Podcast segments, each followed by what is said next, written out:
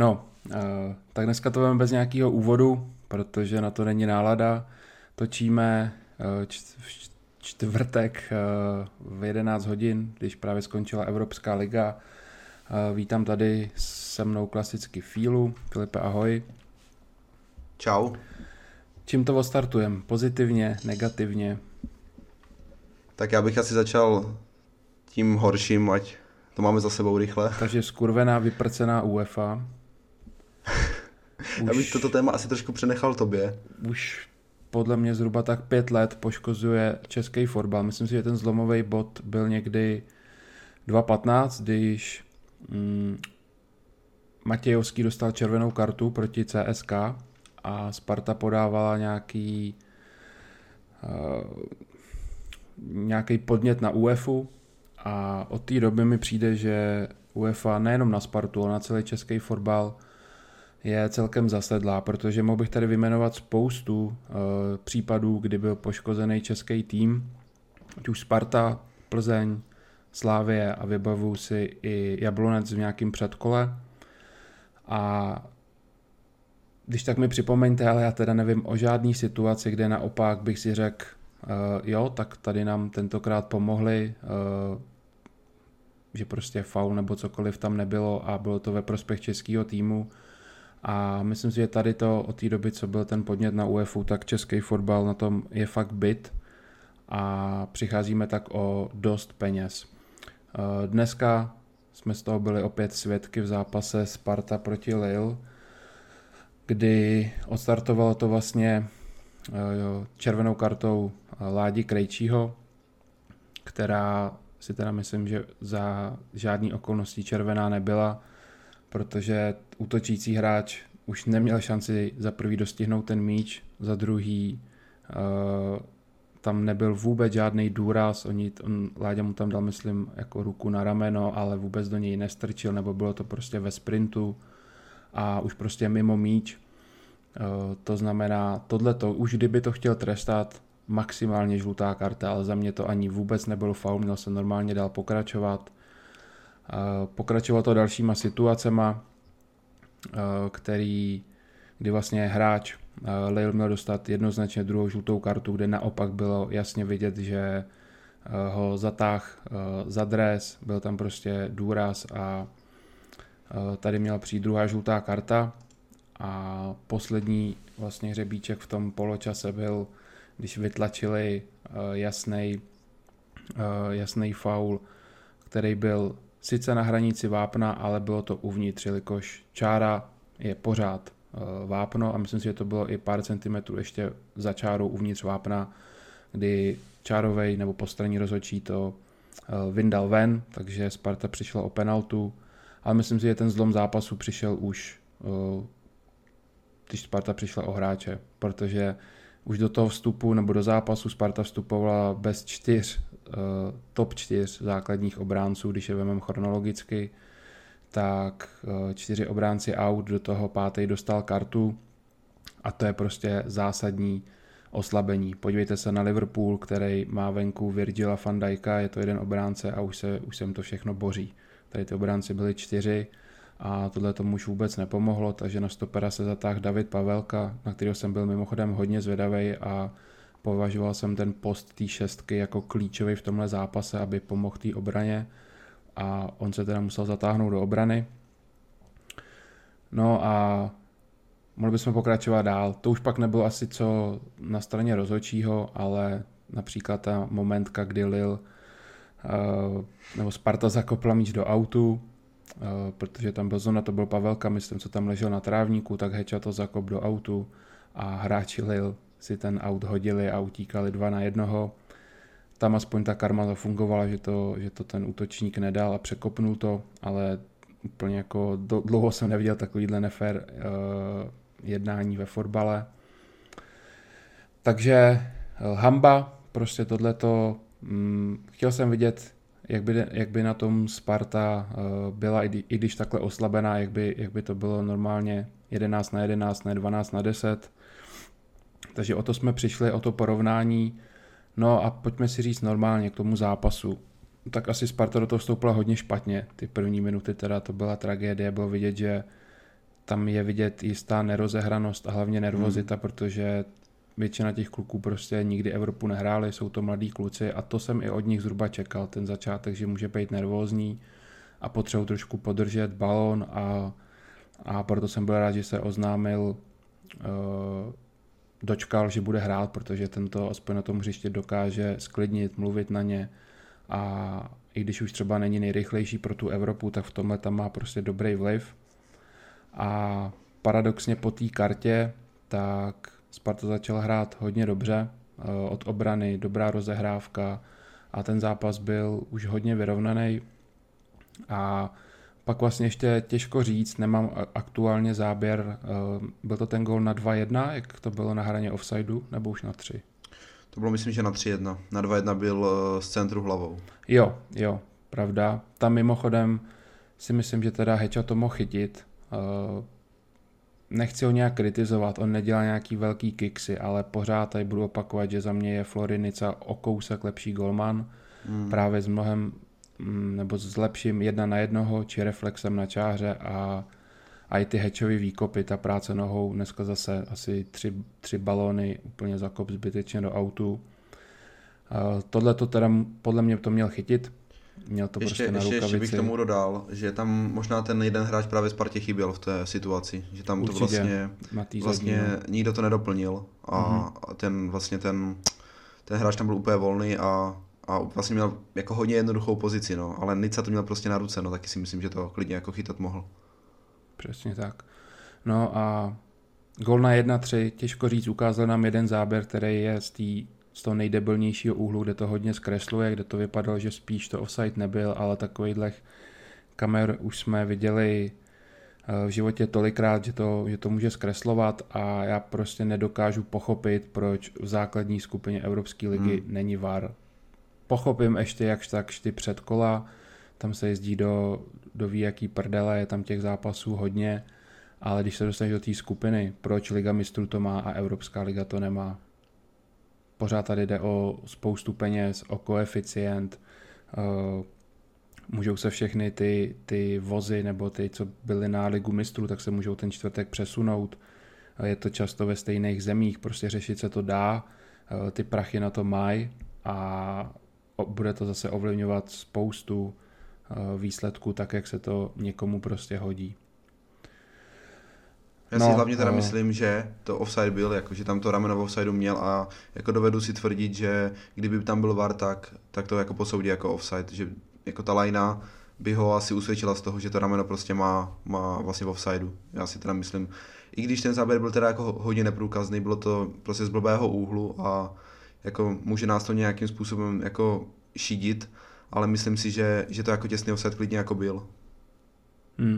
Hlavně takové situace tam byly asi 3, nejenom tady, kde pak z toho padl gól, ale bylo jich tam víc, kde všechno se pouštělo a tady to prostě už nejde pak vzít zpětně. No. Bylo to takový hodně benevolentní.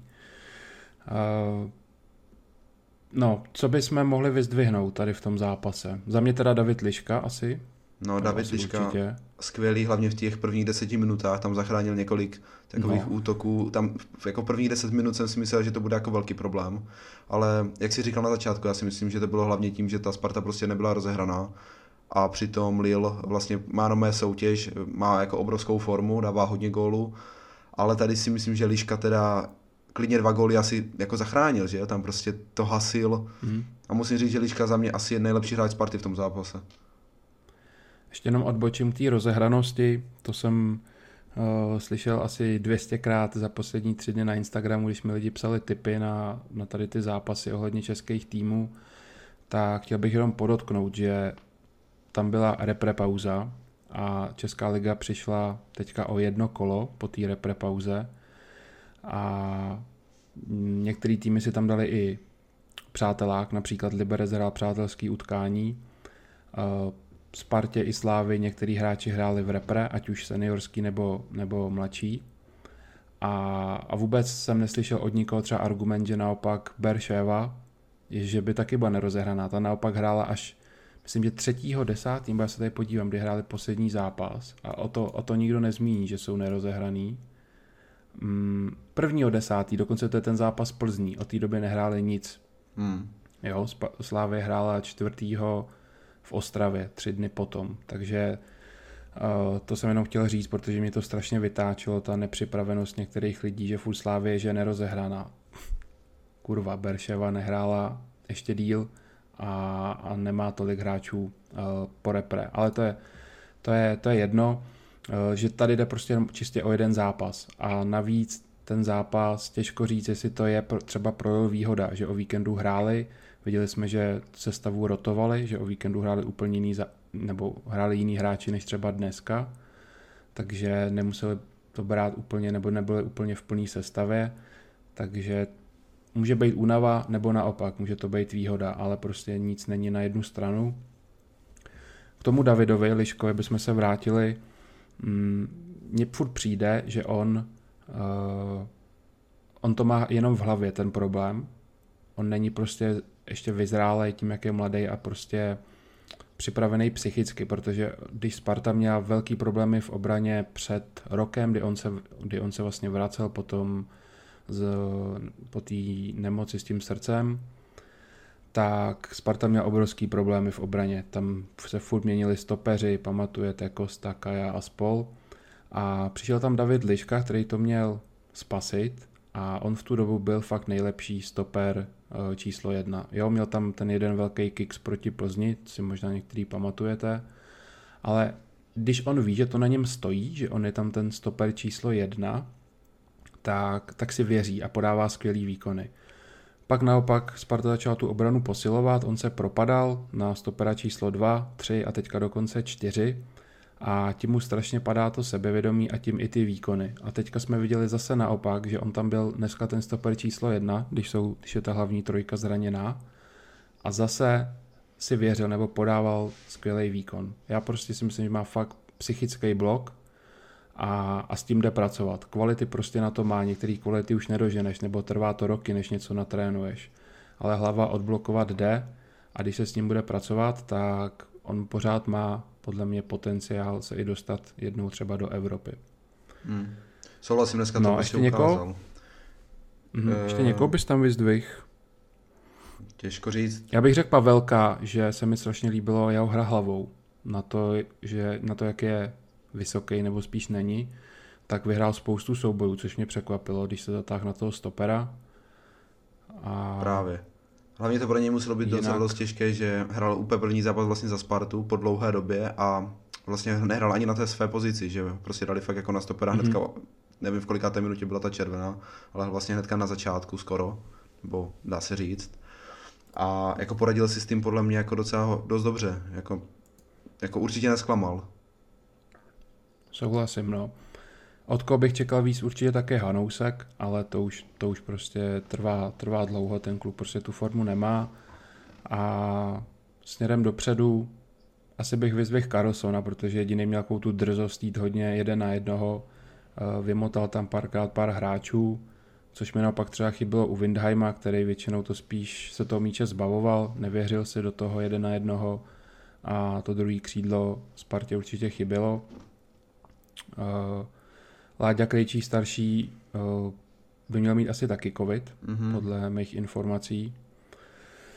Takže nevíme, jestli bude ready na příští zápas vlastně s AC Milan. Tam mimochodem, já jsem neviděl, že se hraje ještě, už za týden, když ty si psal na SL News s tím Hanskem, jo, že bude ready na druhý máč. Já jsem ti vlastně říkal, že bude ready začátek listopadu, ale to není ještě ten příští kolo, tak jenom tady chceme dát update, že Hansko ještě asi na AC Milan ready nebude, ale měl by se vrátit Čelůstka, tam to je takový to day to day, takže ten nahradí asi, že vykartovanýho Krejčího. Takže vlastně situace se moc nemění, až prostě stejně bude ten teďka zase naopak chybět Krejčí místo Čelůstky. Tak, no a snad teda v duelu číslo 3 a 4 proti vlastně nejslabšímu ze skupiny Celticu. OK, tak tím bychom asi nějak uzavřeli Spartu. Pojďme teda dál v tom negativním. Berševa Slávie 3-1. Jo.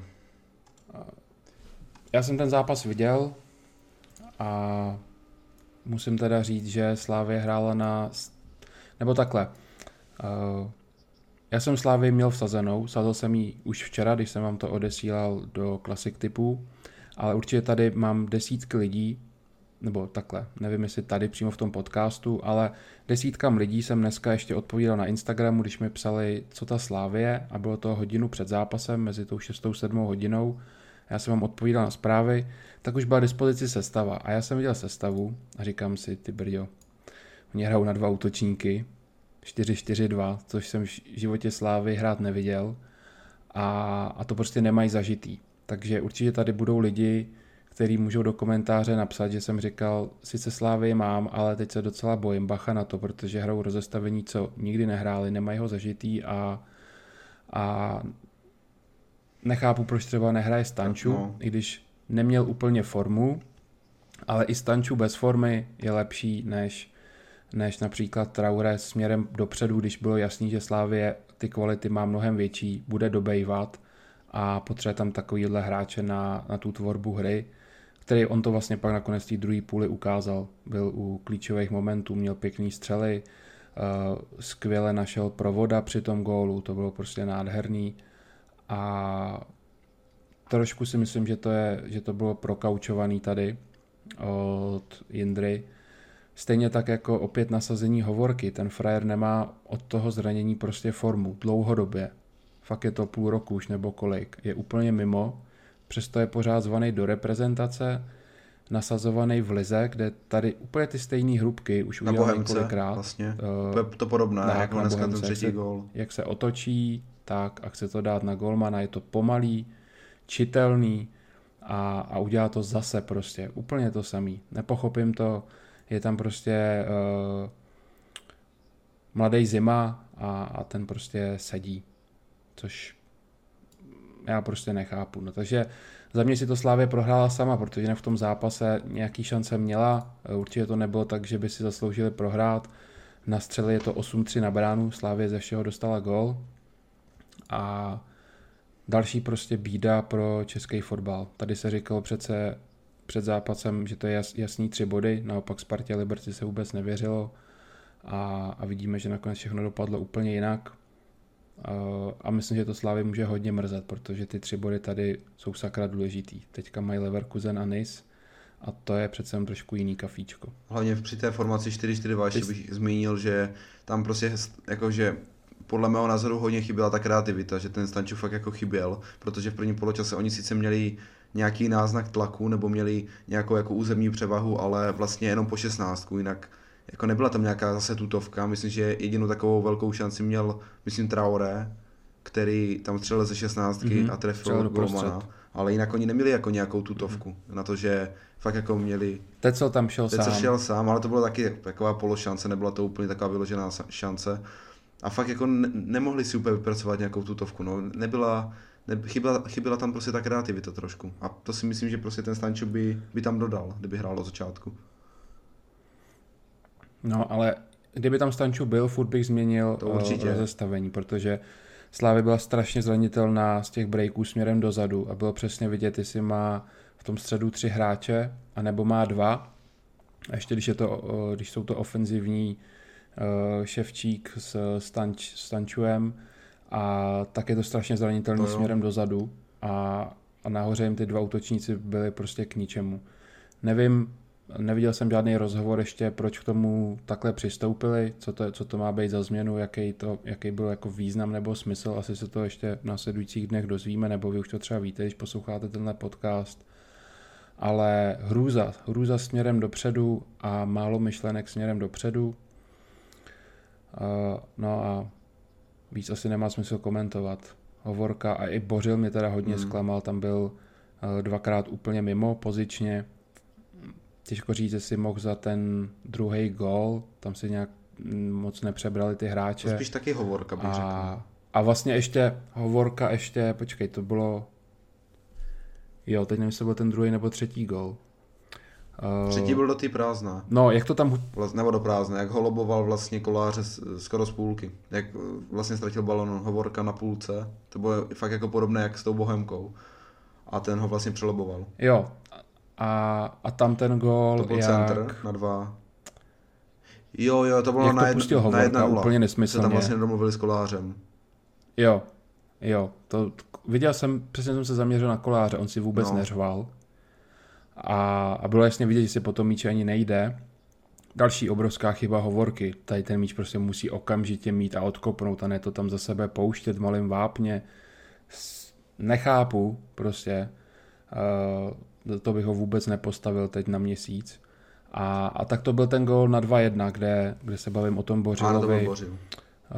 To byl nějaký ten centr na zadní a Bořil se nějak spíš stáhl doprostřed a spíš tak nějak jako vyklusával. No, pusťte si to ještě jednou, těžko říct, jestli to jde trošku i na jeho vrub. Každopádně prostě všechny ty góly, obrovský hrubky. Každopádně prostě byl tam úplně sám prostě ten borec, co dával vlastně ten Askola a Lace, nebo jak se jmenoval, tak tam byl úplně sám. No, tak přejdeme na to pozitivnější. Liberec vlastně doma taky jako nebyl vůbec žádný favorit, jak říkáš, vůbec se jako Liberci nevěřilo ani jako Spartě, ale Liberec byl snad úplně nejvíc odepisován, možná fakt jako z těchto 3 týmů nejvíc a prostě vyhrál, no. Co k tomu jinak říct, já jsem teda ten zápas viděl jenom tak po očku, protože jsem se taky jako primárně díval na Spartu, ale musím říct, že Liberec si teda hodně překvapil a i podle těch statistik, že prostě nějak jako vůbec nepropadl, jo. I když jsem se na to fakt jako tím očkem díval, tak oni jako ten chent, jako, že by měli nějaké extra tutovky, to se jako vůbec říct nedá. No, já k tomu zápasu nemůžu taky nic říct, krylo se to ze Spartu, takže jsem to neviděl, můžu jenom říct, že jsem asi byl taky jeden z mála, co Liberec neodepisoval. Dokonce jsem si zkusil Liberec, že postoupí ze skupiny za pěkný kurz, ale k tomuhle zápasu lidi, co měli tipy, tak vědí, že v Classic tipech jsme hráli neprohru Liberce a v outsideru balíčku byla remíza, kdy já jsem lituju toho, ale ono by to stejně do toho outsideru nešlo dát kvůli kurzu, kdy na Liberec byl kurz zhruba 3, maximálně někde 3,10, takže by to nesplňoval tu hranici 3,5 a byl jsem hodně nakloněný, že ten Liberec prostě je doma nepříjemnej, že by mohl vyhrát, ale lepší a zajímavější kurz byl na remízu a jsem si říkal, že za tou remízu budou rádi, může to klidně být 0-0, víme, jak prostě Liberec doma hraje.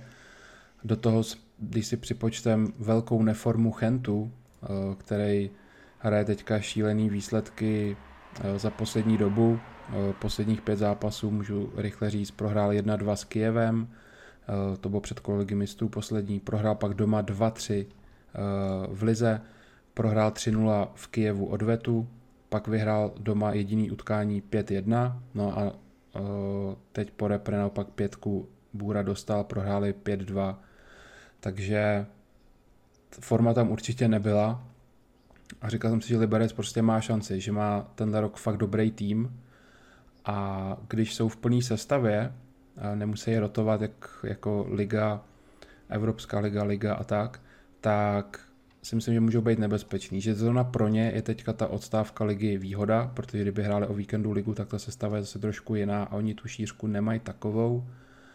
A jsem vlastně rád, nebo takhle za Liberec jsem rád, že to zvládnul, jsem rád, že jsme to trefili, tu neprohru, ale škoda i té remízy v outsideru, ale nemůžeme mít všechno. Každopádně podívám se ještě na nějaký sestřihy pak, ale co mi psal kámoš narychlo, jako nějaký info do podcastu, co jsem chtěl, fanoušek Liberce, zdravím ho, tak mi říkají, tam toho moc nebylo, že ani jako v sestřihách toho moc nenajdu, nějaký šance. Trefil se teda Jusuf v 29. minutě a to bylo všechno. 1-0 Liberec win a důležitý 3 body pro něj. Jak říkám, tam fakt jako nějakých tutovek vůbec nebylo. Jako jediná šance, ze které padl gól, byla ta Jusufa. Jinak fakt jako nic se tam nějak nedělo, takže jsem vlastně rád, že jsem se díval na Spartu, protože jsem docela přemýšlel, jestli jsem mrknu na ten Liberec. Ale naštěstí jsem se díval na Spartu a tam jsem viděl 5 gólů. Když se ještě podíváme do těch skupin českých týmů, tak ve skupině Liberce je druhá dvojice Hoffenheim Bělehrad. Hoffenheim potvrdil roli favorita v kurzu 1-6, vyhrál doma 2-0, nedovolil Bělehradu ani jednu střelu na bránu, takže zasloužená výhra, což si myslím, že Liberci se určitě taky hodí, protože pokud má podle mě uvažovat o postupu, tak Hoffenheim první místo, Liberec druhý místo, takže potřeboval, aby právě Bělehrad prohrál. Ve skupině Sparty máme ještě Celtic a AC Milan. ACčko stále drží tu sérii bez porážky od covidu. Vyhráli 1-3. Byl to asi jeden z těch italských týmů, co dal tak nějak aspoň nějakou normální sestavu a přistoupil k tomu trošku víc odpovědně, takže zaslouženě vyhráli.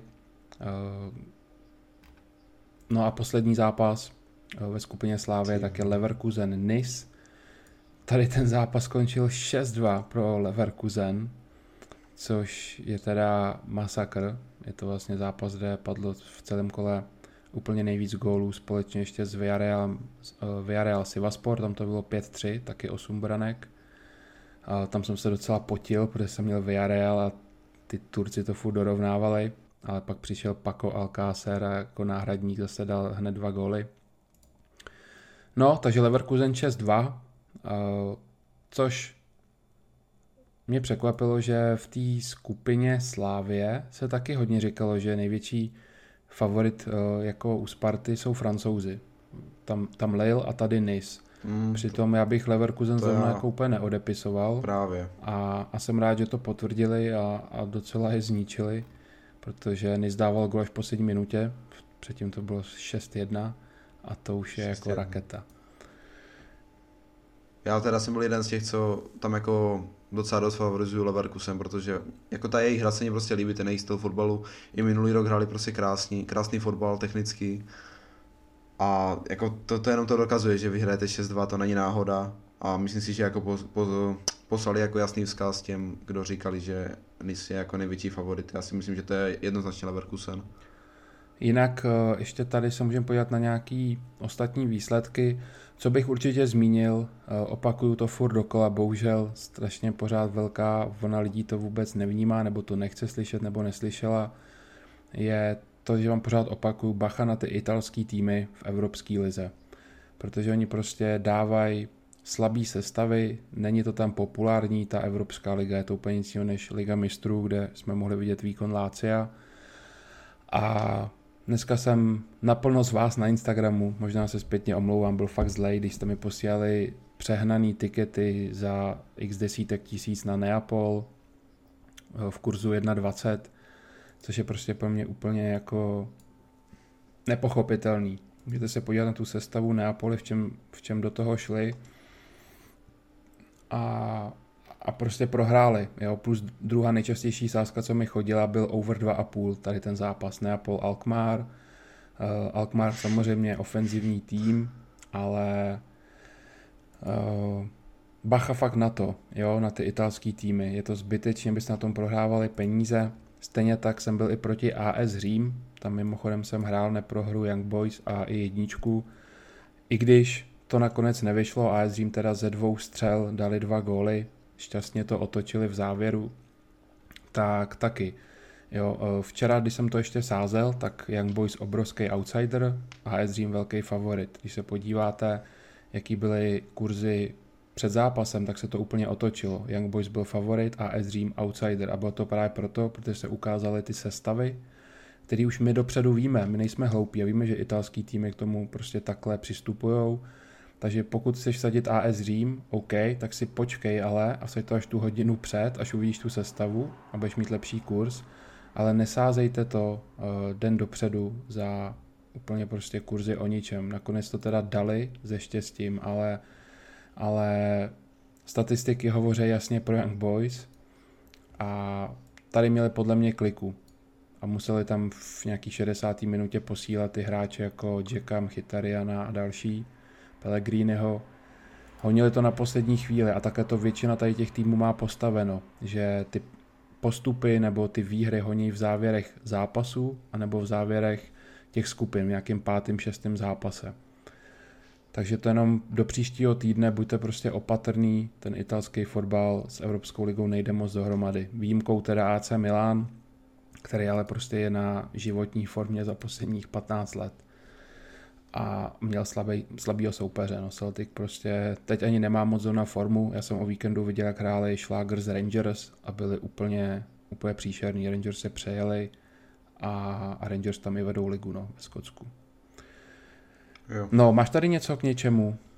To samý asi takový ty týmy asi jako Arsenal, jo, opět tým, který do toho půjde na půl, zase sice vyhráli, měli teda tentokrát jenom Rapid Vídeň, nevím, s kým hrajou potom ve skupině, ale vím, že teda oni tu skupinu mají jako easy, ale zase hodně sázek na nějaký handicap a tak mi chodilo. Zbytečný. Ty týmy fakt hrajou na polovic, není to Champions League. Přistupujte k tomu jinak.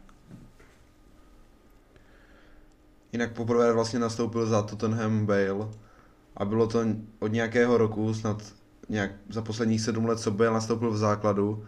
A myslím si, že ani jednou nějak nevystřelil na bránu a nevytvořil ani žádnou šanci, takže byl se moc jako neukázal. A to hrál na desíce, jsem koukal. První zápas v základu. Jo, hrál pod Hrod a hráli vlastně ještě proti Lincu. Takže uvidíme vlastně, jak budou hrát o víkendu, ale byl se tady úplně neukázal. I když ho teda jsme u toho Tottenhamu, tak můžu zmínit jako k zápasu, k kterému se dostaneme, tak vlastně i vlastně s tím West Hamem vlastně měl jako obrovskou šanci, taky to nedal. A úplně do toho angažma nestoupil. V Tottenhamu teďka nestoupil dobře, no. No, střídal ho vlastně dneska Son a ten gól hned dal za pár minut, takže Bale tam zatím nebude asi hráč úplně do základu. Uvidíme, kolik bude dostávat vůbec minut jako střídající hráč. Nevím, koho mají o víkendu, k tomu se ještě možná dostaneme. Dneska tady se dočkáte i nějakého tipu na víkend možná, takže vydržte, neodcházejte.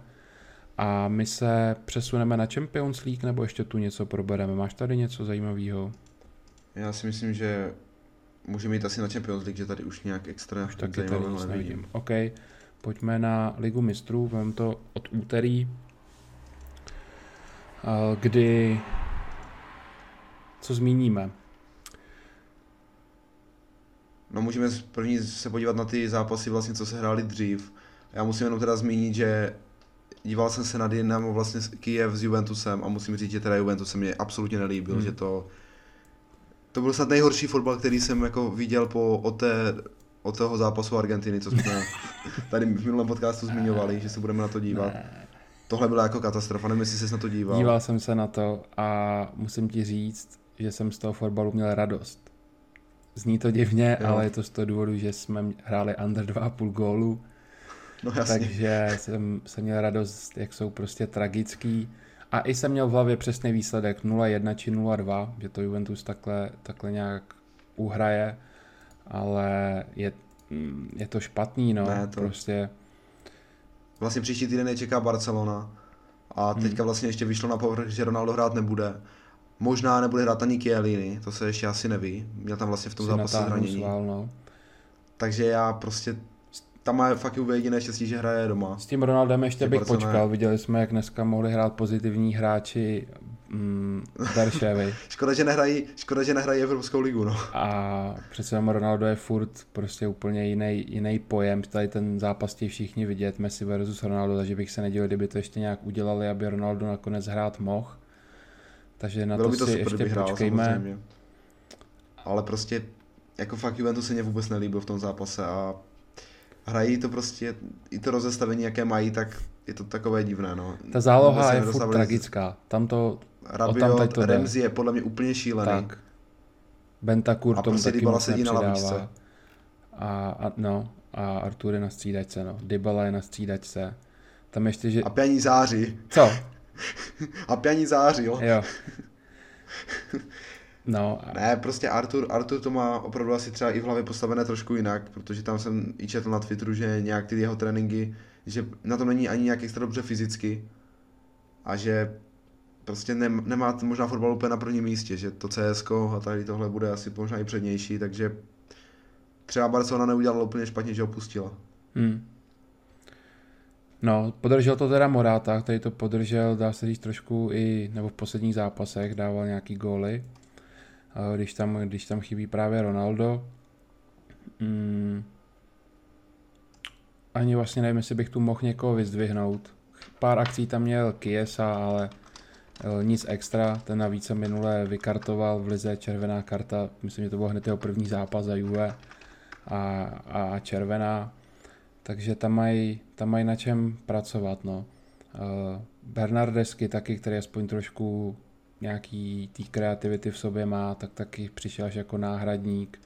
Ta základní sestava zatím nedává moc smysl, ale dejme ještě Pirlovi čas, výsledek uhrál, 3 body má, ale jestli to bude stačit na Barcelonu, uvidíme. No. Bude mít možná výhodu v tom, že Barca bude mít těžký zápas, má El Clásico mezi tím. A na druhou stranu je to může nastartovat. Taky, takže přesně jsem chtěl tomu doříct. No. Jinak Barcelona, musí říct, že zatím můžeme i probrat klidněji. Já bych řekl, že fakt jako je tam vidět zlepšení pod Kumanem a docela se mi to v ten fotbal prostě líbí. Dává to logiku i ta sestava. A jsem jako, že po dlouhé době na ten fotbal se jako rád dívám. Přišla tam sice ta prohra s Getafe, ale myslím si, že to může být dobré. No, tak samozřejmě musíme to brát i hodně jako v závorkách, protože furt to byl Ferencváros. Právě. A ty dvířka směrem dozadu tam prostě jsou, to furt vyřešení není. No to je katastrofa. Není. Pique, červená karta, zase tam úplně zbytečně toho hráče tahal, nestíhal.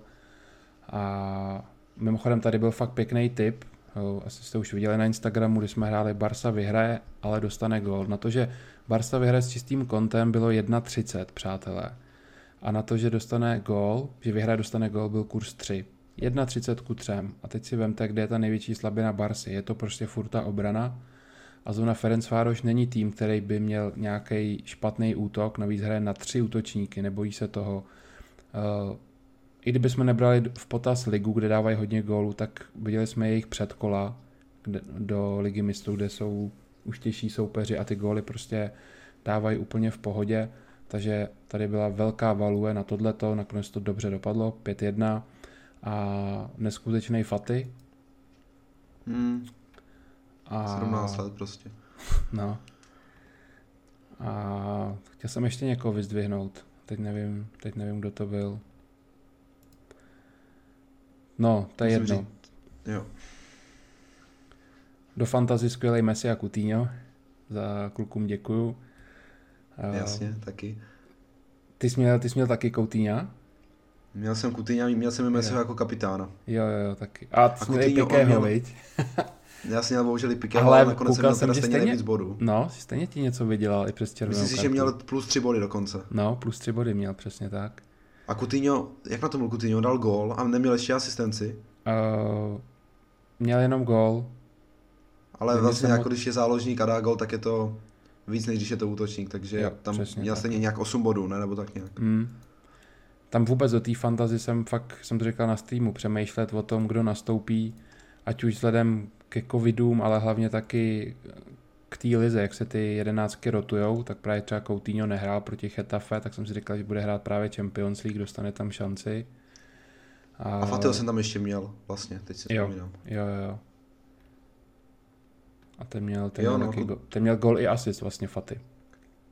Jo. Ten nahrával Coutinhovi tu patičkou krásně. Jo, přesně. No. To je prostě genialita. A musím říct teda, že Barcelona začíná na Coutinhovi být docela závislá na to, že ho chtěla jakože se ho zbavit, protože Coutinho vlastně jako veškeré akce jdou prakticky přes Coutinha. Takže na to, že ho chtěli poslat do Arsenalu na hostování, tak zatím hraje konečně teď na tom postu, kde má. No, přesně. To je prostě to hlavní a ten Fred to prostě umí.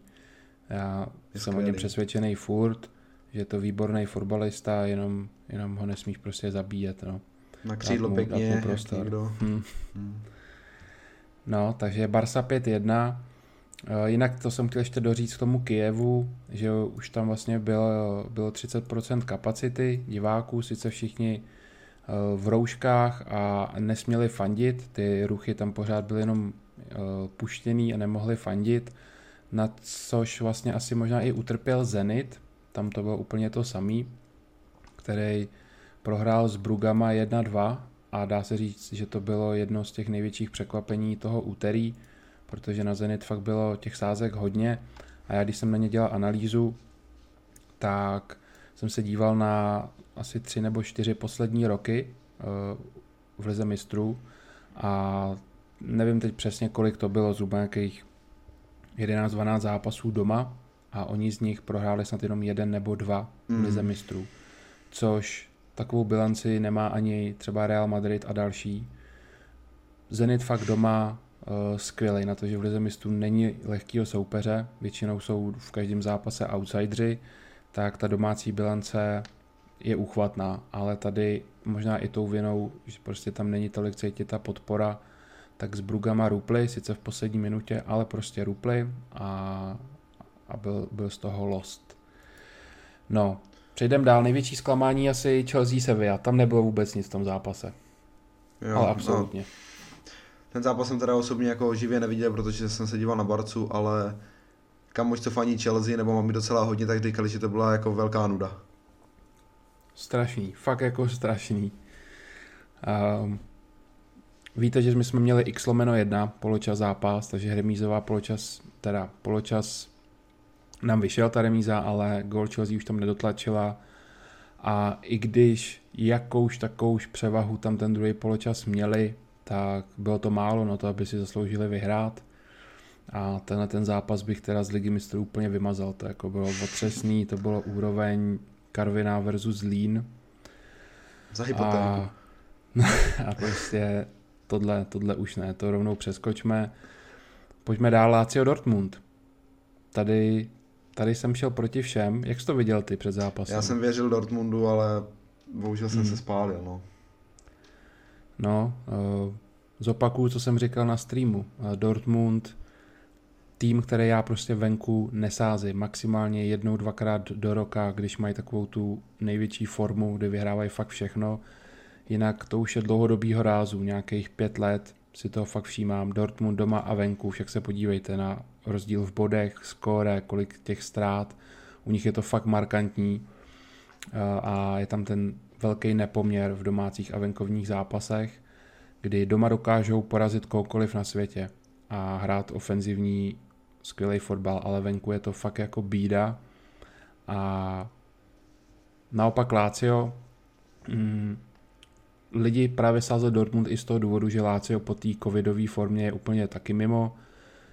Ono vlastně Lazio, kdyby nebyl covid, tak si myslím, že vyhrajou i titul a přeruší nadvládu Juventusu, ale stalo se bohužel, co se stalo. Lazio to úplně narušilo a už se do té pohody a formy nedostali a pokračuje to doteď, takže ztratili titul, nezačali dobře ani tenhle ten ročník, prostě všechno špatně, ale když nad tím člověk uvažuje racionálně, tak si pojďme říct, tam žádný změny nebyly, ty hráči jsou furt stejný, ty hráči to hrát umějí, není tam změna rozestavení, něco novýho, je to prostě furt to starý, na čem málem vyhráli ten titul, nebo 3/4 ligy, na tom byli fakt skvělí a je to prostě zase jenom o té hlavě, o té psychice, že prostě je to sundalo a jsou nasraný a není tam prostě dobrá atmosféra, jenže přijde Champions League, kterou si 13 let nehrál a je to pro tebe prostě úplně jiný náboj. Není to italská liga, přijede Dortmund, kde máš spoustu i třeba vzorů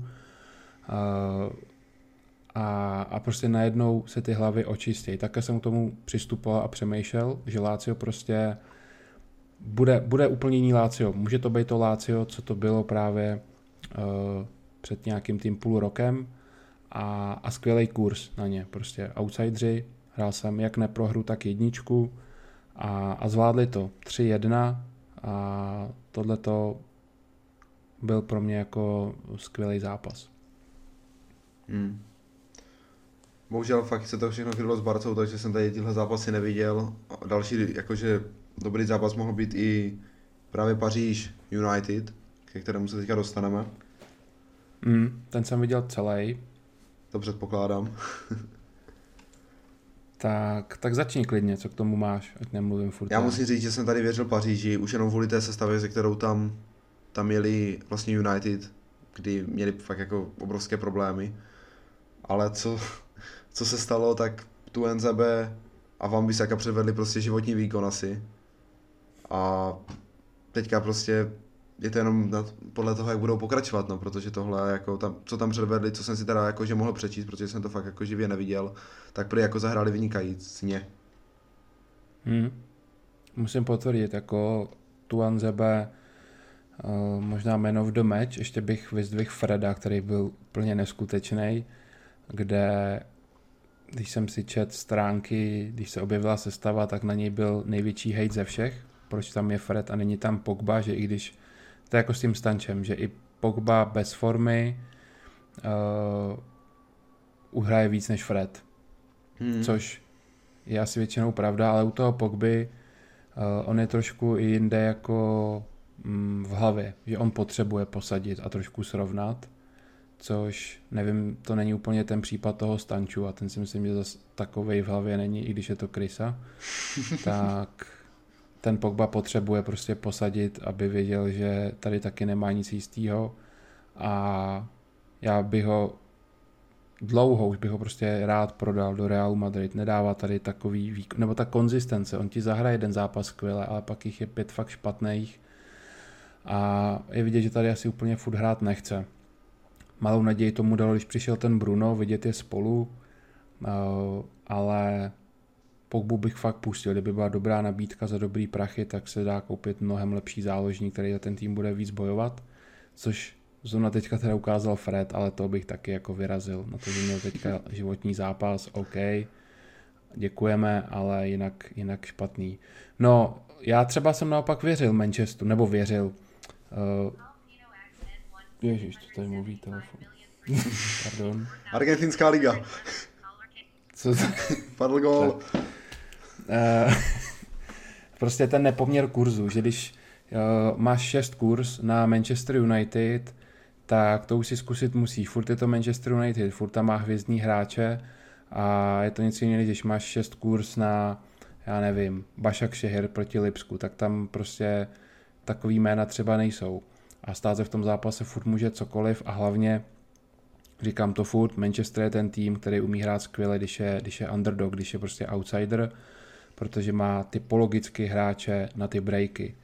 Funguje jim to už, nevím, 10-15 let, už za dob, když tam byl ještě Ronaldo, Tevez, Rooney, ty jejich přechody do útoku jsou smrtící. Teď tam je Rashford, Martial, Greenwood teda byl zraněný, ale bavíme se celkově o Manchesteru, tak to je přesně to, jak jsem ten zápas čekal. Že bude na míči, Manchester zalezlej v obraně, obléhanej, ale bude nebezpečný z protiútoku.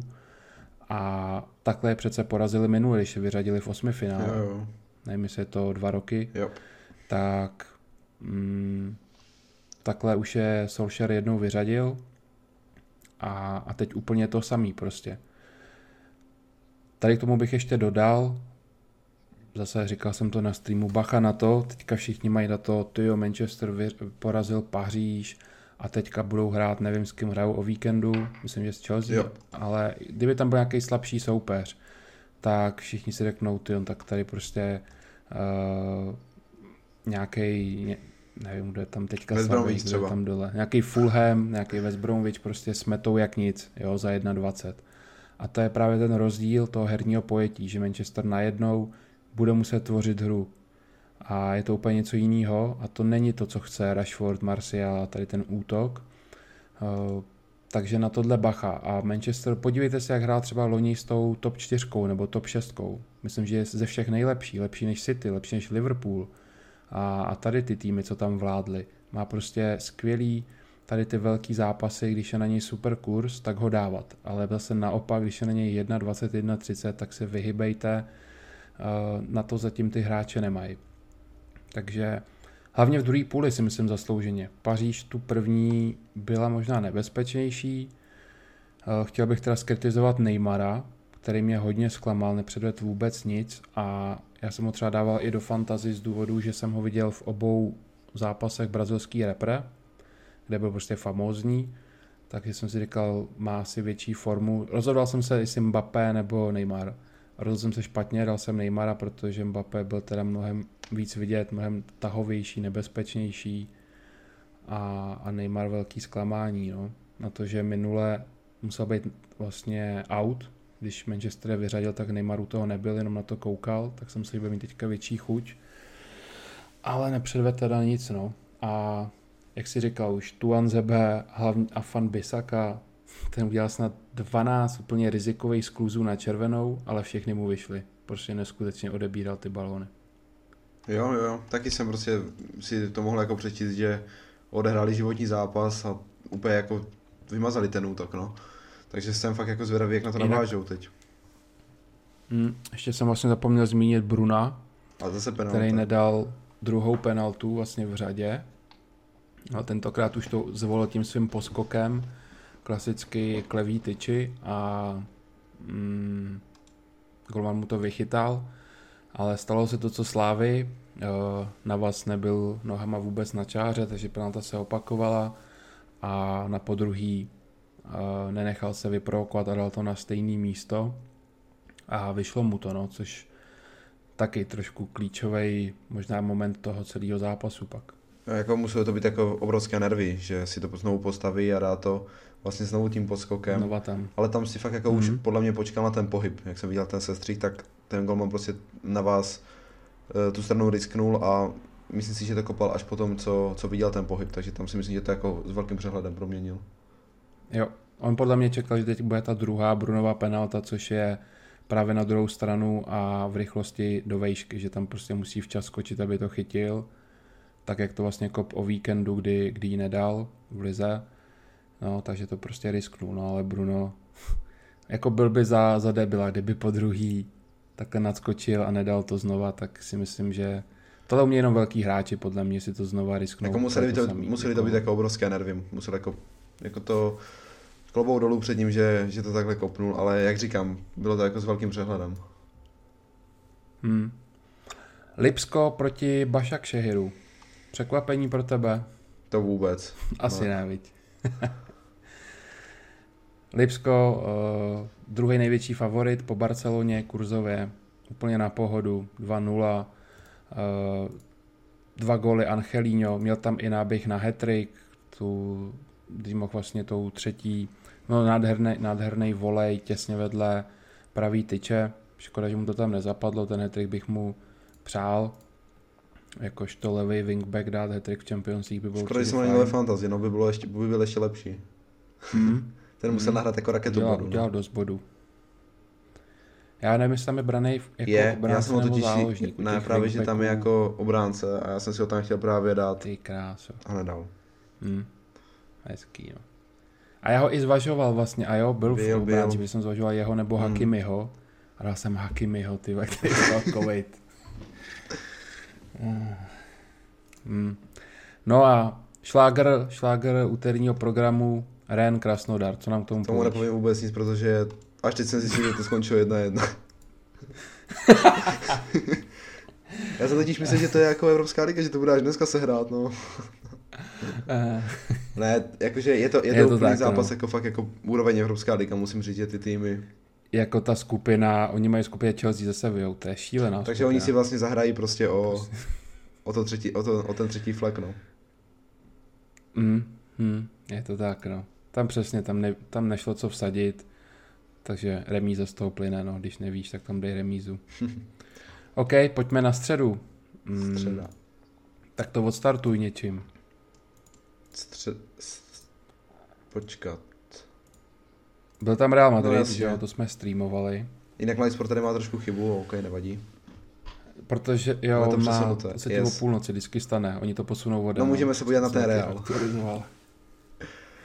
No, tak já jsem asi k Realu všechno řekl na Steamu, protože jsme ho streamovali, tak si k tomu ještě víc vyjádřit. No, katastrofální obrana a tady se prostě jenom ukazuje to, jak prostě jde vidět, že chybí prostě Ramos.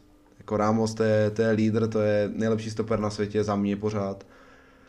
A jako Militao s Varanem, jako to byly strašné hrubky a pokud takhle budou v téhle sestavě nebo s touhle obranou hrát v El Clasicu, tak se nebojím. A musíme teda ještě zmínit vlastně, určitě. Že Šachtar měl 10 hráčů vlastně pozitivních na covid a nehráli. A hráli tam fakt jako, že mladí kluci z juniorky a náhradníci. A oni fakt jako klidně těch 7 gólů, klidně dát mohli 6 gólů. Oni měli ty breaky dost nebezpečné a Varane s Militajem fakt jako shořeli, vůbec totálně nesehraní a nelíbili se mě ani jeden. Hlavně Militao teda, ten těch chyb tam měl mnohem víc a kde mu utekli hráči, ten byl úplně mimo a takhle byl i v minulý sezóně, já z ní zatím nemám vůbec pocit, že by někdy odehrál nějaký dobrý zápas, tak a na to, že měl už vlastně nahrazovat Ramose, už se v tu dobu říkalo Ramos out, pojďme ho tam zapracovat, tak naopak Ramos zamakal během korony, udělal neskutečnou formu a pořád si drží status stopera číslo 1 i v tomhle věku, možná i na světě, jak říkáš, a byl citelně znát, no, ale není to jenom o tom, i směrem dopředu, pojďme si říct, už o víkendu Real prohrál 0-1 s tím Cádizem a prostě dostali gól hodně brzo, měli fakt raketu minu s tím něco udělat a tam ty šance vůbec nebyly, tam bylo břevno Benzemy, ke konci už, 10 minut před koncem, no. Jinak ten útok je hodně slaboučký. Absolutně no. Mi chybí myšlenka, chybí mi nějaký drive.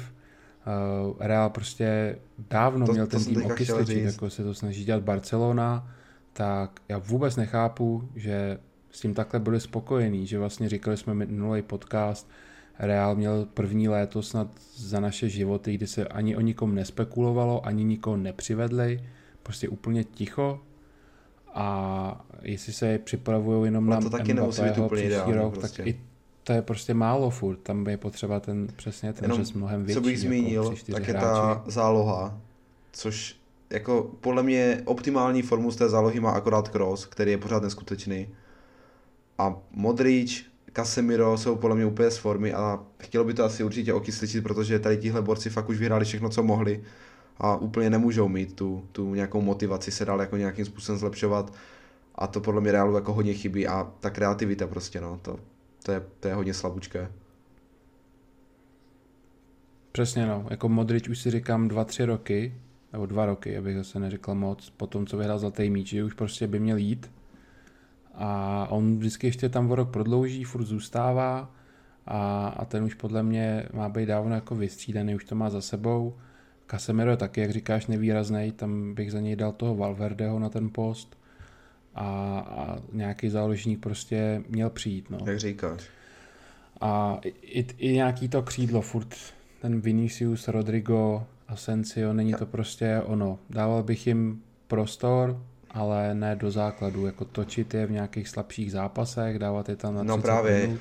To je... Ale zatím oni nemůžou mít ten jistý post v základu. Musím říct, že třeba Vinicius, když ho, nechci tady fakt jako, že nechci mluvit jako, chci být jako nestrany, jo, ale když ho třeba fakt srovnám s tím Fatim, kterému je fakt jako třeba o 2 roky míň, nebo nevím jestli o 3 nebo o 2, je mu 17, je takový podle mě vyspělejší v tom zakončení, že fakt jako, když má šanci, taky většinou promění. A on je prostě takový prostě rozpělejší, to zakončení má fakt jako skvělé, tam byla statistika nějak, že snad z 10 střel na bránu, nebo ze 13 střel na bránu dal 10 gólů Fati. To je, jako v 17 letech je to podle mě skvělé a tady je fakt jako daleko před Viniciusem. Vinicius je fakt na toto hodně tragický, myslím si, že i vlastně Rodrigo má to zakončení lepší. Ale... No o dost, to bylo i loni nějaká statistika, když je porovnávali, tak ten Rodrigo měl mnohem lepší úspěšnost střelby, ať už trefa na bránu nebo gól. Vinicius tam byl úplně jako tragický. Ale uvidíme, no, prostě jsou to všechno mladí kluci. Vinicius, mně se ten kluk jako líbí, jak hraje, jo. 1 na 1 je podle mě jako skvělý. Ale ten konec je prostě tragický, no, a na tom by měl jako hodně zapracovat. A jak říkáš, tam tomu Realu, oni hodně vsadili prostě na Hazarda a dívejme, kde je prostě ten borec.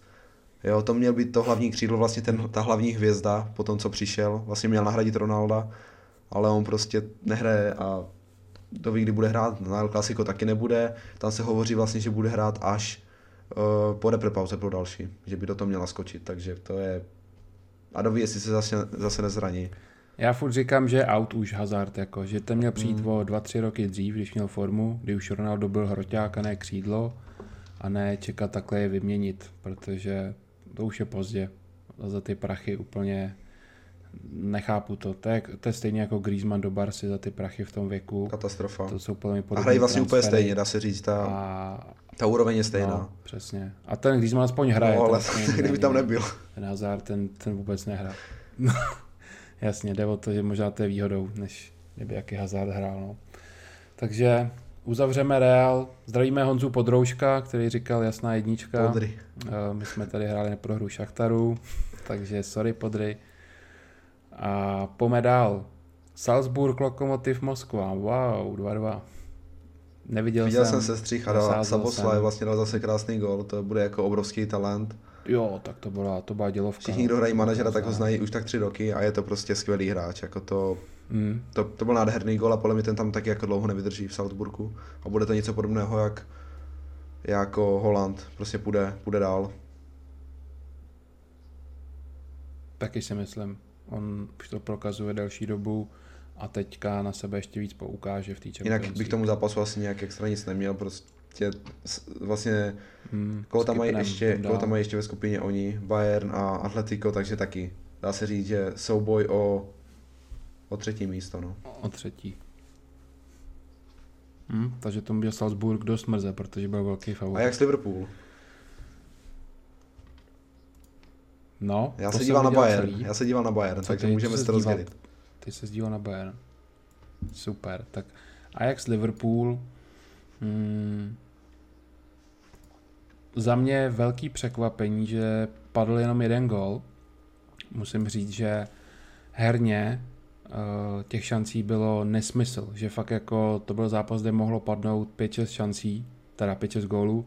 Není to takovej ten zápas, kde po právu to skončilo rozdílem 1 branky nebo padl 1 gól.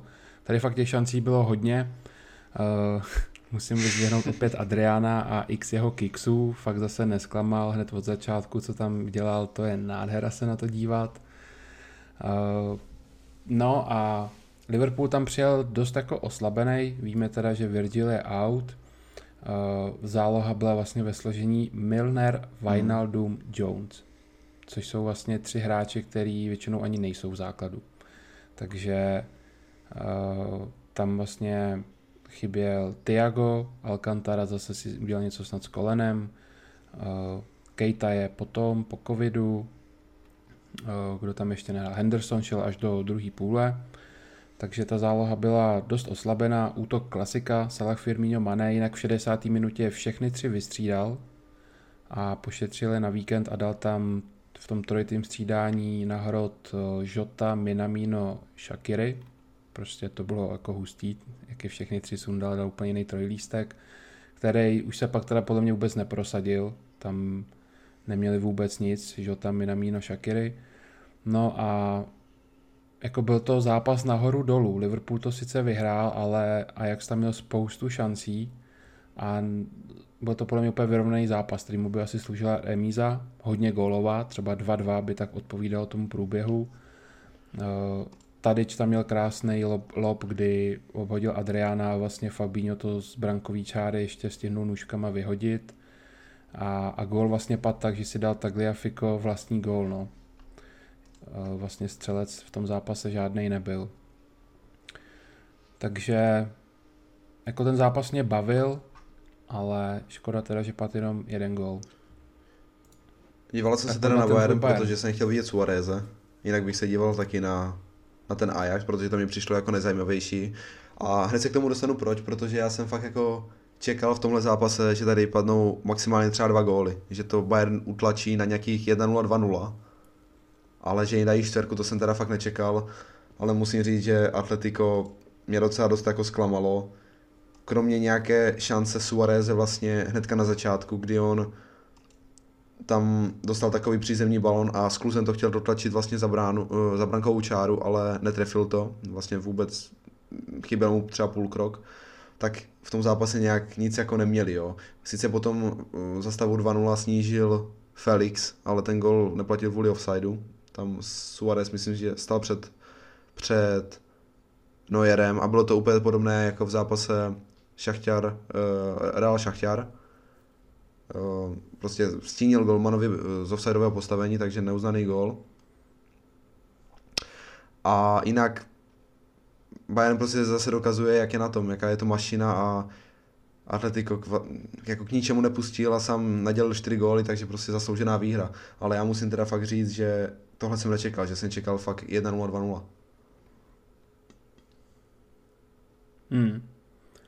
No, já jsem tu měl dva scénáře a jeden se teda naplnil. Buď jsem měl, že Atletico si to klasicky urve o gól, že to bude ta obrana, bude odolávat a z nějakého breaku si urvou 3 body. A i jsem je za ten kurz zkusil, bylo tam skoro 6 kurz.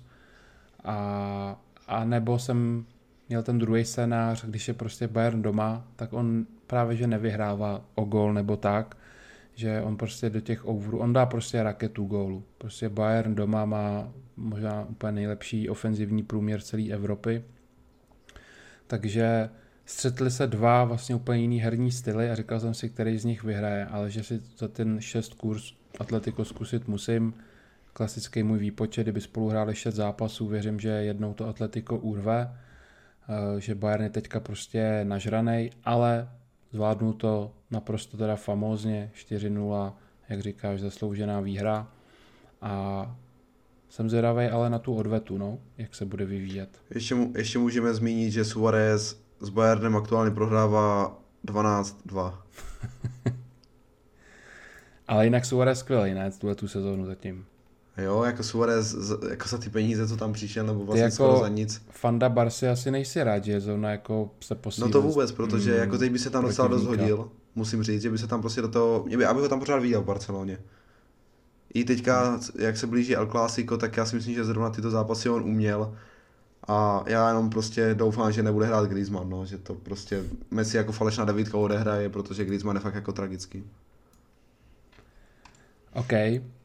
Přejdeme na Intergladbach. Tenhle ten zápas jsem měl vlastně za play na notebooku, takže jsem z něj taky něco viděl. Tlačil jsem góly, my jsme hráli over 2,5 gólu, protože Inter fakt, když se podíváme na jeho letošní výsledky, tak to jsou šílený jako dardy. Padá prostě spoustu gólů a je to takový nahoru dolů. No, což nakonec se to potvrdilo, skončilo to 2-2, ale musím říct, že Inter jako byl lepší na to, že v 84. minutě prohrával 2-1 a až v 90. Lukaku zachránil aspoň bod, tak dlouho to vypadalo fakt jako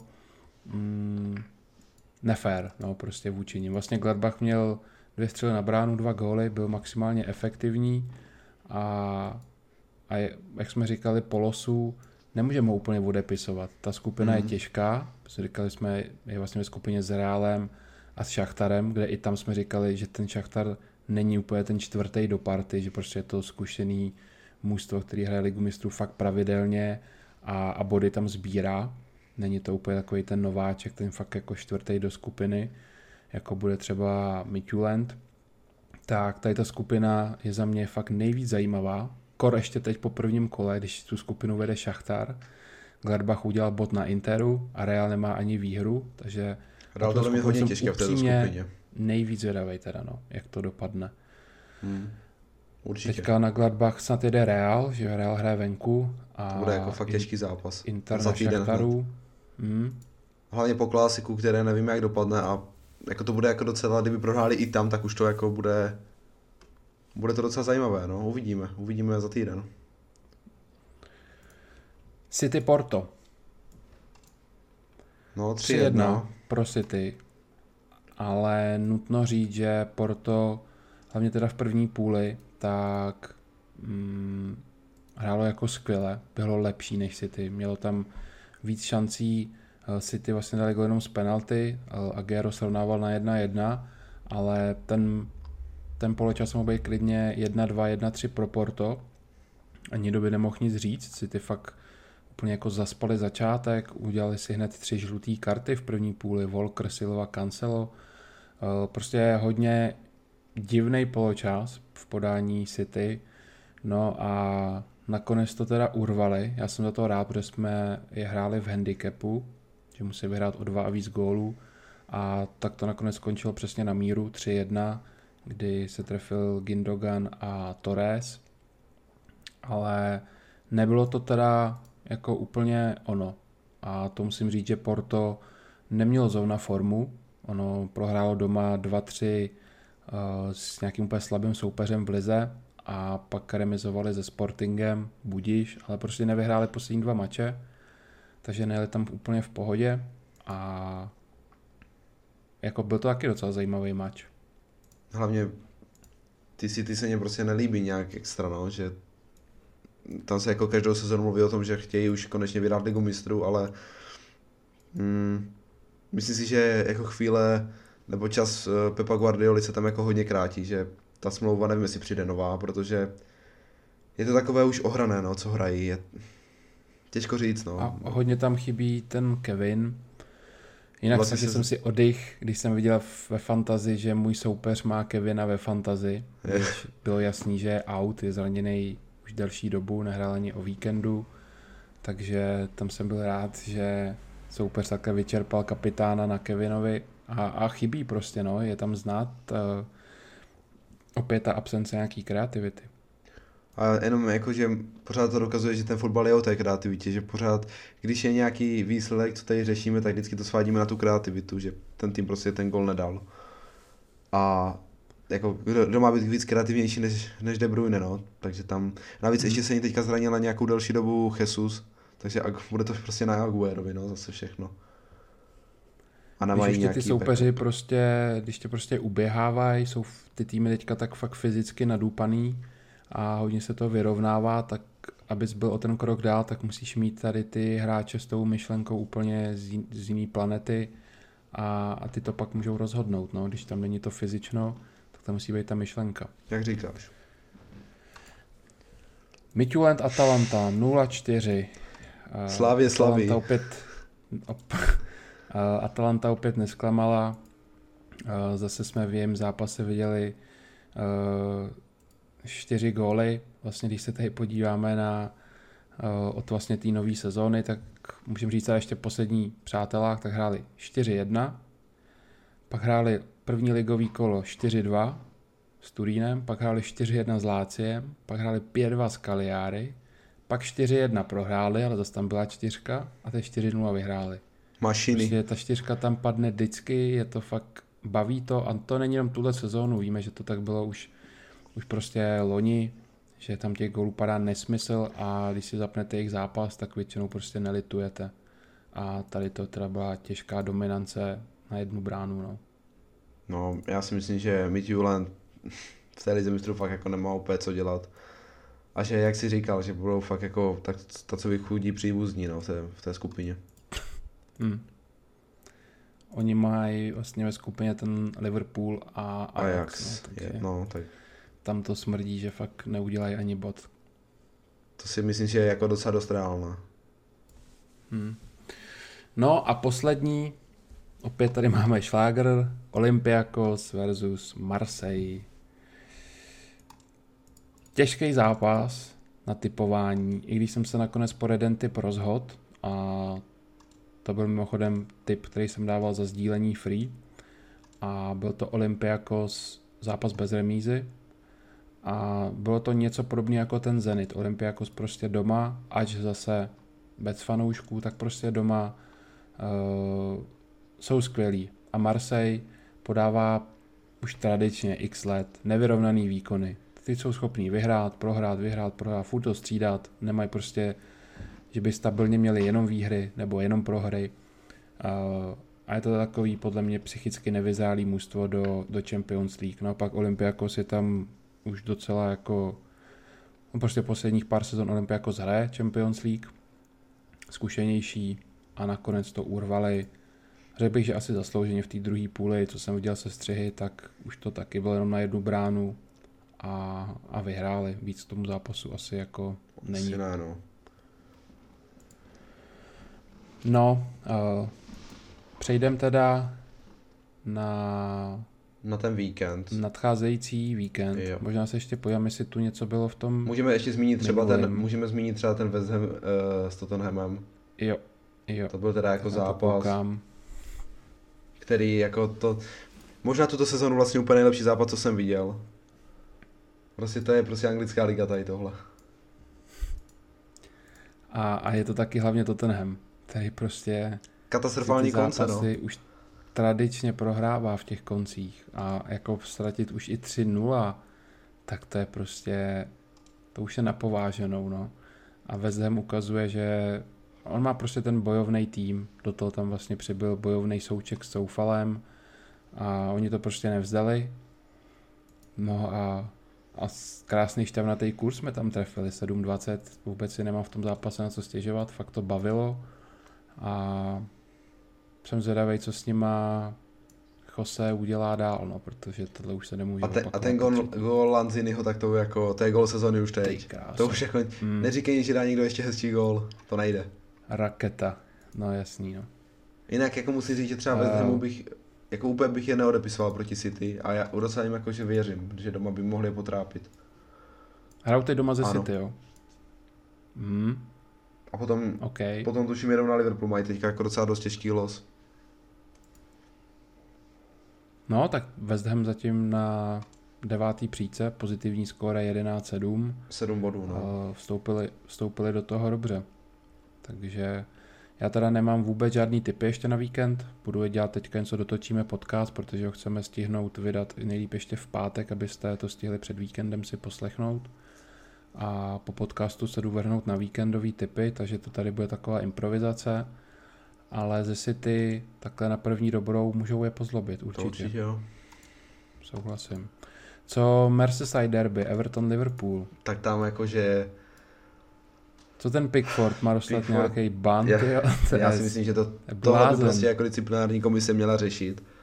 A já teda nechápu to pravidlo, že když si teda v offsideu, tak jako tomu hráči můžeš zlomit nohy. No. OK, penalta, ale ne. To, jako OK, penaltu ne. Teď, no. Klidně ne. Jako penaltu, OK, bylo to prostě v offsideu, ale ten rozhodčí by se k tomu měl vrátit a měl prostě dát tu červenou. To jako jednoznačně, to jako to. A já vlastně nechápu ani, proč ten Pickford jako do toho takhle šel, kdy to bylo jako jak magor. Nechápu. Právě. Vem si, že, já nevím, odpíská se takhle offside a ty tam jsi stoper a profackuješ tam útočník a řekl, že ten mimo hru, že se nehraje. Ale je to prostě, že to bylo úplně to stejné, jak třeba Martial dostal tu červenou, taky to nebylo ve hře. Martial... No, to jo, taky to nebylo to ve bylo hře. Před rohem, no, že jo? Taky. Taky to bylo mimo hru. A, no, jako, a to bylo ještě jako 4x horší. Minimálně. A prostě pokud se to bude tolerovat, tak ty hráči si to budou a samozřejmě ještě víc. A ten Borec teďka prostě bude 8 měsíců mimo. Má po sezóně. A nestihne možná ani euro a on jako taky Virgil už není nejmladší a já se obávám, že klidně jakože do té formy už se dostat nemusí. No on už není no, teď jako právě, já si myslím, že to může být jako velký sešup. Co mu vzali ten zlatý míč, tak šel jako dolů podle mě.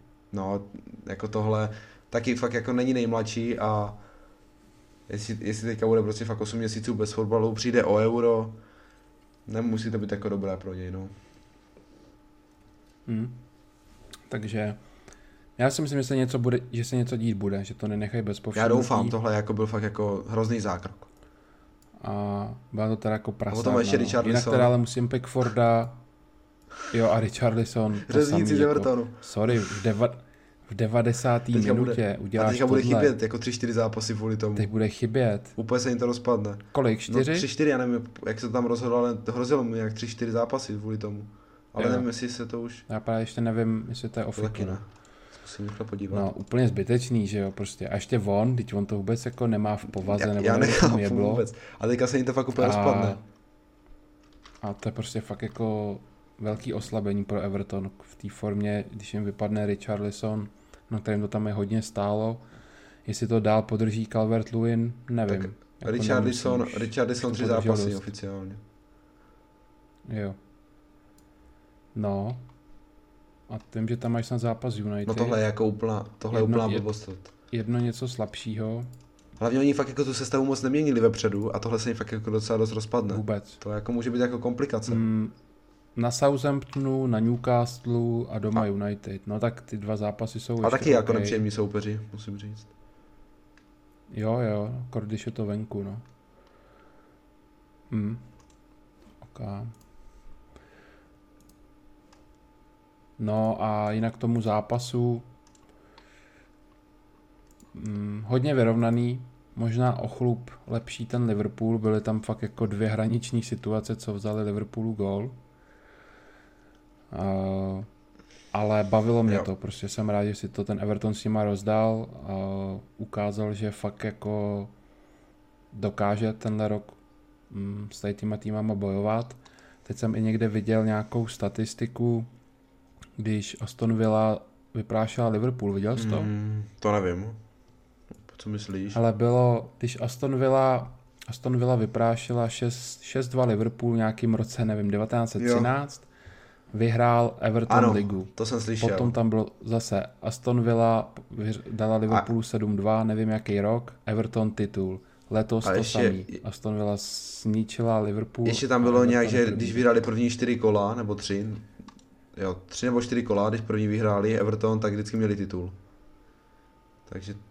Jako říkám ti, jestli se to stane, tak jsme králové a ten náš první podcast o Premier League vydáme na DVDčka. My jsme tam říkali Everton letos. To jsme říkali, no. A, jako to... a půjde to do světa. To pošleme Podrouškovi, jak se má typovat. Tak. OK, no a ještě tady máme závěr Chelsea. To je jako 3-3 ze Southamptonem. Kepa. A ta obrana, ale to není prostě, jenom Kepa prostě. I když Thiago Silva udělal ty dvě hrubky zatím, tak musím ale říct, že když tam byl v zápase s Crystal Palace, tak nepustili soupeře vůbec k ničemu, když tam Thiago hrál, vyhrál Chelsea 4-0. Se Southamptonem tam nebyl Thiago Silva, protože byl unavený po repre, když letěl z té Brazílie a dostali 3. Teď tam zase Thiago Silva byl se Sevillou a Sevilla neměla ani střelu na bránu, nic vlastně, žádnou šanci. Takže začínám tam vnímat ten jeho vliv a bude prostě klíčový v té obraně. Myslím, že už ty hrubky se moc opakovat nebudou a bez něj prostě to zase bylo úplně šílený. Christensen to je prostě hráč, hlavně vůbec není jako do Anglie nepřijde, on je takový pavouk, který do něho narazíte a on prostě nepřetlačí nikoho. Jo. No a za ním má ten Kepa ještě. Ještě co bych řekl, tak je tam Rudiger, který mě z těchto dvou prostě přijde nejlepší. I když ten Zouma, kdyby měl k sobě toho Thiaga, tak si myslím, že nemusí být špatný. Ale třeba Rudiger mě přijde jako dobrý, ale bohužel tam má asi nějaké problémy, o kterých nevíme, s vedením nebo třeba i s Lampardem. No, on je úplně odstavený. No. A přitom je podle mě fakt jako dvakrát lepší, jak ten Christensen. Už se spekuluje, že půjde do Liverpoolu v zimě. A podle mě jako Rudiger není vůbec špatný, jo? Jako určitě je lepší jak Christensen. A no, přesně souhlasím. A Rudiger u Pamecano je dost možná stoperská dvojice Liverpoolu od ledna, tak uvidíme. Tomu se ještě určitě dostaneme v nějakým jiným podcastu, až bude čas. A ještě jsem tady chtěl vyzvěhnout Wernera, jako ten, co si tam s nima dělal. Ten první gól, prostě to je paráda. Prostě, no jo, to byla prostě jako bomba. Ale prostě nestačilo to, no. I když byl Werner u všech 3 gólů, tak jako já bejtím, tak jsem těžce nastranej, tyjo. Já udělám 3 góly a my nevyhrajeme. Ta obrana je fakt jako špatná a to je i to, co jsme říkali před sezónou, že dopředu to nakoupili, ale dozadu to, ještě když nehraje prostě ten Thiago, tak je to prostě problém a jde to vidět, že prostě Southampton dá 3 góly. Jinak, co jsem teda teďka slyšel, tak prý Mendy, golman, zachytal dobře proti Seville, že tam měl nějaké dobré zákroky. Takže Kepa už asi úplně off. A navíc teďka připsali na soupisku Čecha, takže to už je úplně... jo, už je golman číslo 4. Nebo 2. No myslím Kepa. Jo, Kepa. Čechyňo je 3. Ten Vili 2. a Čechyňo 3. No, jinak City Arsenal 1-0, asi nemá jak smysl komentovat. United vyhráli 4-1, byl to konečně lepší výkon. Neapol, Atalanta jsme zmiňovali 4-1. Bylo derby Milan, Inter AC, Zlatan 1-2 pro ACčko, Zlatan prostě bůh a ACčko teda, jak jsme zmiňovali, furt drží tu neporazitelnost. Juventus v Crotone 1-1, bez Ronalda prostě opět bída a do toho ten Chiesa, červená karta, no a rupnul 1-0 i Real a Barca, to už jsme taky zmiňovali, takže to nějak asi k tomu víkendu. A ještě můžeme zmínit jednu věc, a to je Aston Villa. To je skvělé. Vyhrála na Leicesteru 1-0 v 91. minutě a 4 zápasy, 4 výhry, skóre 12-2. Tým, který ještě nedávno byl na sestupu, a já jsem se dozvěděl jednu věc, a to, že teď, abych to neskomol, myslím, že tomu manažerovi Aston Villy umřel tatínek, když právě skončilo to po covidový období, restartovala se Premier League, tak mu umřel táta. A ten tým se prej v tu dobu tak strašně semknul, proto vlastně už ten konec té Premier League měla Aston Villa famózní. Nevím, jestli to tady ještě najdu.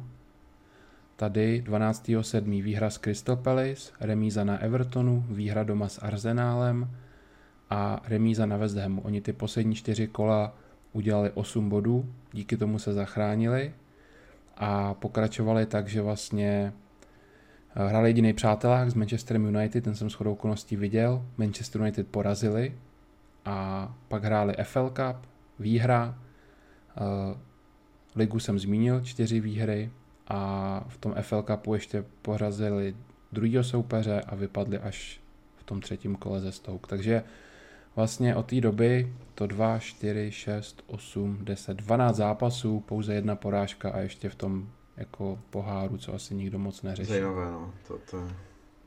Takže i takovýhle moment, jakože manažerovi umře táta, se může prostě vidět, jak to může změnit celý tým, jak bojujou, jak je to semklo.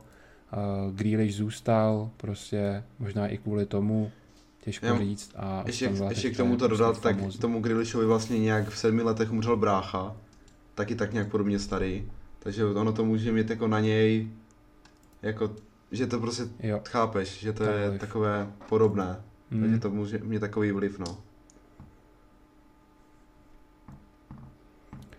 OK, tak pojďme nějakých posledních 10 minut na tady ten víkend, co nás čeká. Tak já fakt nemám nic připraveného, nevím, co se tam hraje, můžeš nadhodit cokoliv. Tak vlastně úplně to odstartujeme v sobotu 13:30 ten West Ham City. Bude vlastně úplný začátek. Mm-hmm.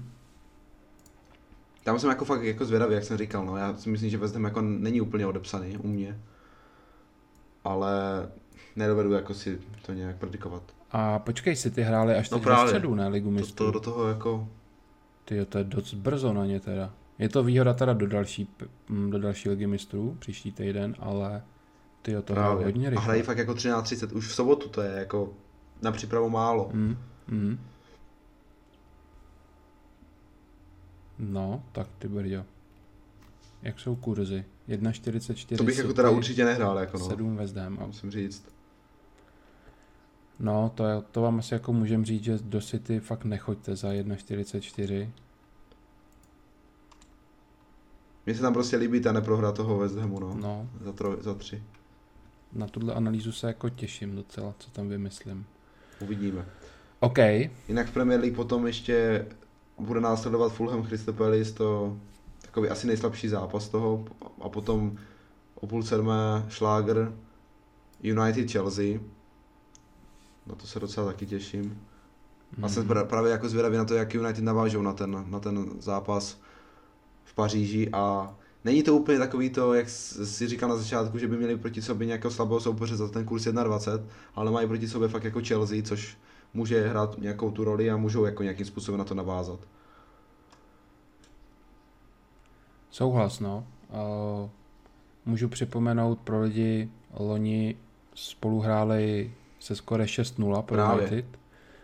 Bylo to 4:0 doma, to bylo hned první kolo, a potom spolu hráli někdy v půlce soutěže na Chelsea a tam United vyhráli 0:2, takže United na ně v celku uměli, ale Chelsea je teďka trošku jiný tým. A už by měl možná i hrát právě Cavani, takže to může být taky jakože nějaký faktor. Cavani už by měl do druhé půle prej nastoupit, no, tak uvidíme. Vlastně Martial je out kvůli červené kartě a kurzy koukám hodně vyrovnaný, United lehčí favorit 2,5 k 2,90. No, máš nějaký tip? Já nevím, jakože co bych tady asi dal. Ale prostě, já nějak tomu United prostě věřím, musím říct, že jak už vzpomínal, oni na tu Chelsea umí. A ještě když fakt vidím tu obranu Chelsea, i když teďka fakt jako bude hrát už Thiago, což může být další nějaký aspekt, a ještě se, což bude zajímavé, tak ještě vlastně se můžou střetnout Cavani se Silvou, to bude jako hodně zajímavé. Ale těžko říct tady. A já právě nevím, jestli Thiago bude hrát, protože mi přijde, že ho fakt jako střídá, aby nehrál každý 3 dny, a on teďka hrál tu myslím, že tady ho asi nasadí, no. Tak je možný, že se v lize hrát nemusí, ale taky si spíš přikládám k tomu, že by jako tam bejt měl. Nevím, koho má Chelsea v té lize mistrů, jak no, mají tam ten Krasnodar, takže já si myslím, že ho tam prostě dají. Jo.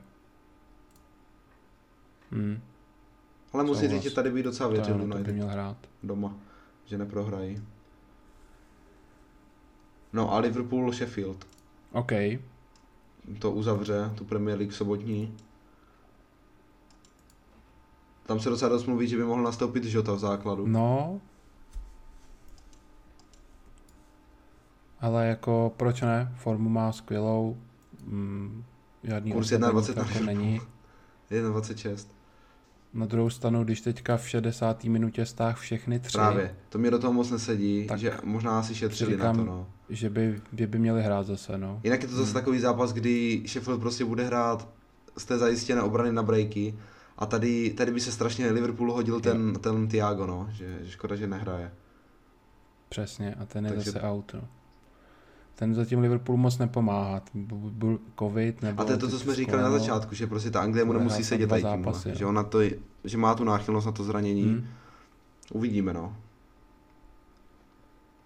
Ale tady bych si to asi dovedl predikovat. OK, tak přejdem na El Clásico, sobotu ve 4. sobotu. Svátek ve 4 už. Ve 4, což teda měli bychom to snad streamovat, se koukám tak časově teďka, tak by to mělo vycházet. Já se budu dívat 13:30 na City, to skončí někdy o 15:30, takže bude čas na to připravit stream a ve 4 bychom to mohli pustit a pak zase odejdu na 6:30 na United Chelsea, no. Takže Barca favorit za 2:07. Co tady k tomu máme? A Ramos asi vypadá to, že fakt jako nebude, no. Aspoň teď koukám dle. A to si myslím, že bude jako hodně klíčové, no, kdyby Ramos nebyl. Jako nedovedu si úplně představit, že by Real bez Ramose tam vyhrál, to vůbec. Ten Ramos je prostě strašně klíčový pro tento Real. Navíc nehraje ani Carvajal už delší dobu, on je vlastně zraněn na delší dobu, což je taky problém, protože tam hraje Nacho, který taky jako není úplně nic moc. Aby byl přes nohu. Tam byl Mendy přes nohu, ten byl hrozný. Ten Marcel na druhé straně to samý, taky prostě není to ono. Takže ta obrana je prostě rozpadnutá z 50%. Jo, a tam ještě není pravý back prostě. Takže tam vůbec není koho dát fakt na tu pravou. A když si to řeknu s tím, jaký Barca má teďka ty křídla, má tam prostě Messiho s Fatim, s Coutinhem, to si myslím, že prostě Barca hraje do karet tady tohle. Barca teda favorit, jak jsi říkal, kurz 2,10, Real 3,60. Barca chybí asi jenom Alba, jako další dobu už. A Ter Stegen. Jinak Barca, když vyhraje, tak vlastně srovná bilanci na výhry na 73 a 73. Dneska jsem viděl vlastně statistiku úplně, to bylo myslím, že jenom v lize, ale celkově je to 96-96 vyrovnané. Jo, tohle je čistě La Liga, no. A tím, že to už 245. El Clásico. Ano, dneska jsem to právě dával i na nějaký příspěvek, takže to by teďka vlastně o to se dostane do vedení, anebo jestli bude 56. remíza. Každopádně uvidíme, jak to bude s tím Ramosem, no, tam se obávám, že když Ramos hrát nebude, tak to Real nebude mít dobré, no. A spíš to fakt jako vypadá, že nebude.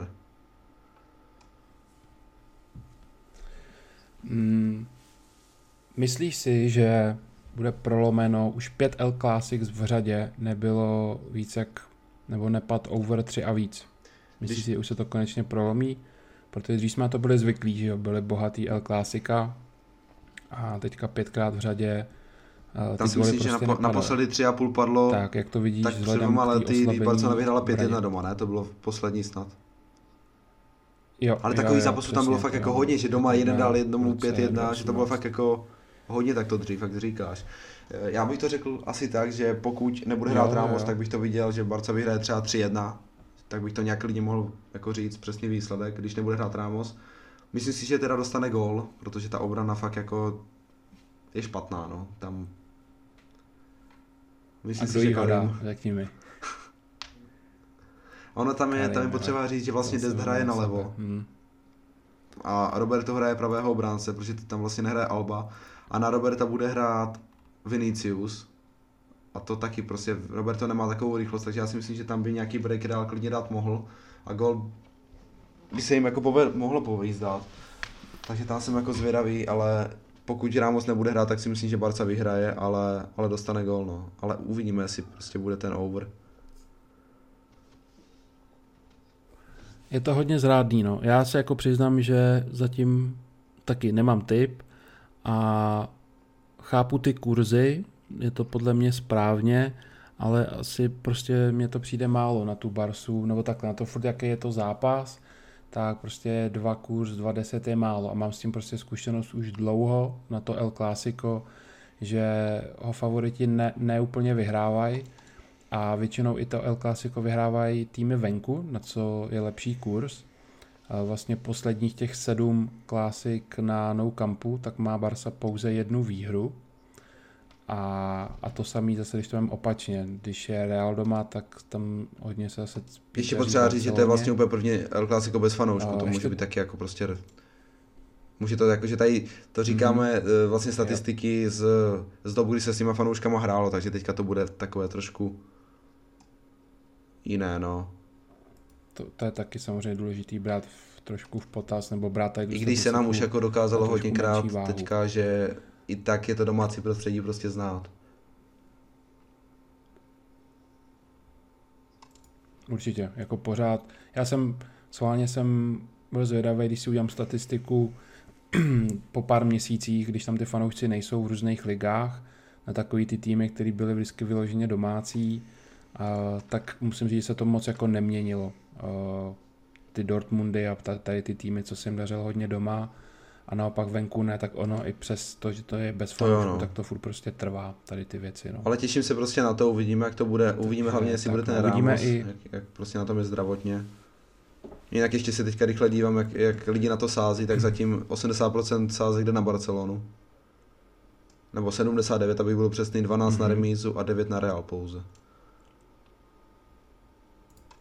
Jo, pochopitelný, no. A teď vlastně mi ještě došlo, že já jsem si podíval v kolik, že vlastně bude ještě formule sakra v tu sobotu. Ale mělo by to být snad do 4 hodin, že bychom to El Clásico měli streamovat. Ještě vám to potvrdím na Instagramu, ale určitě nějaký stream by v sobotu měl být. No, je tu ještě derby Dortmund-Schalke. Snad ne poslední. Tam si myslím, že to bude. Snad to Schalke fakt nezanikne. Jakože ale v derby, aby byl kurz 1,22, už taky něco napovídá.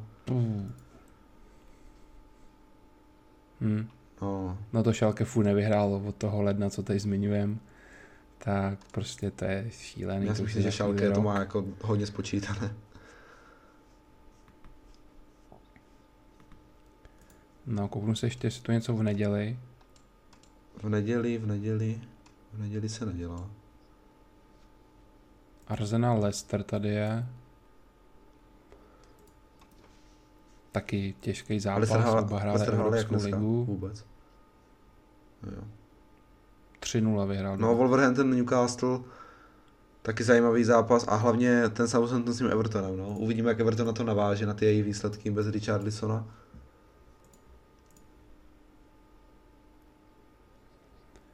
No a tam dokonce by snad měl chybět i James Rodriguez. Jo.